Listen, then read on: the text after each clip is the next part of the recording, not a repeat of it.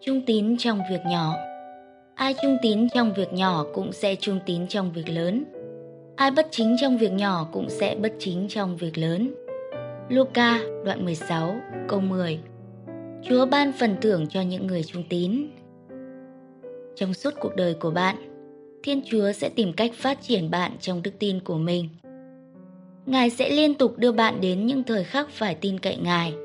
Ngài sẽ dẫn dắt bạn vào những tình huống đòi hỏi một đức tin nhỏ. Và nếu bạn trung tín, thì Ngài sẽ đưa bạn vào những hoàn cảnh đòi hỏi sự tin cậy lớn lao hơn vào Ngài.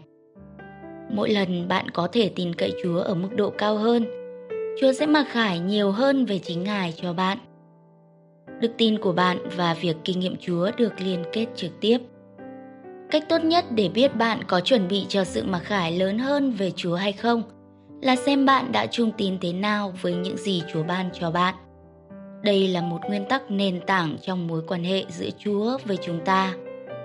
Nếu bạn đã trung tín với nhiệm vụ nhỏ bé mà Ngài đã ban cho bạn, thì bạn đã sẵn sàng để được giao phó nhiều hơn. Nếu bạn không tin cậy Chúa với điều bé nhỏ mà Ngài đã ban cho bạn, thì Ngài sẽ không tin cậy bạn với điều lớn hơn. Chúa sẽ không dẫn bạn vượt quá mức độ tin cậy và vâng lời hiện tại của bạn đối với Ngài.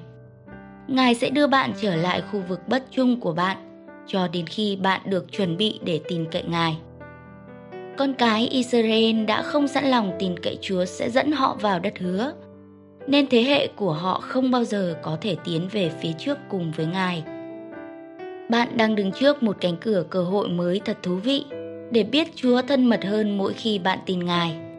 Mỗi bước đi trong đức tin dẫn bạn đến một mối quan hệ đức tin thâm sâu hơn với Ngài.